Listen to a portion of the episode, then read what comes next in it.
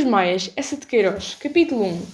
A casa que os Maias vieram habitar em Lisboa no outono de 1875 era conhecida na vizinhança da rua de São Francisco de Paula e em todo o bairro das Janelas Verdes pela Casa do Ramalhete, ou simplesmente o Ramalhete.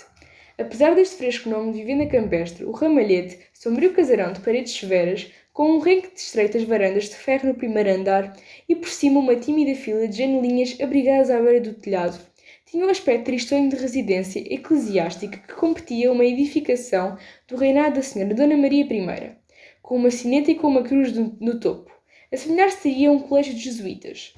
O nome do ramalhete provinha de certo de um revestimento quadrado de azulejos fazendo painel no lugar heráldico do escudo de armas, que nunca chegara a ser colocado, e representando um grande ramo de girassóis atado por uma fita onde se distinguiam letras e números de uma data.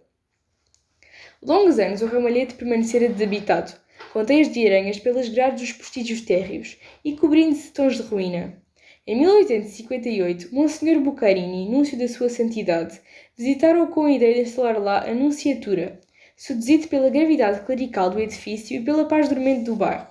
E o interior do casarão agradaram-lhe também, com a sua disposição apalaçada, os tetos apainelados, as paredes cobertas de frescos onde já desmaiavam as rosas das grinaldas e as faces dos cupidinhos. Mas Monsenhor, com os seus hábitos de rico prelado romano, necessitava,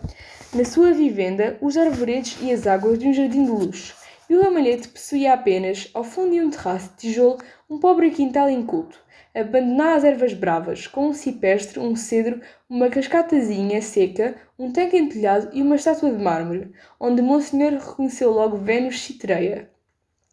enegrecendo a um canto na lenta umidade das ramagens silvestres.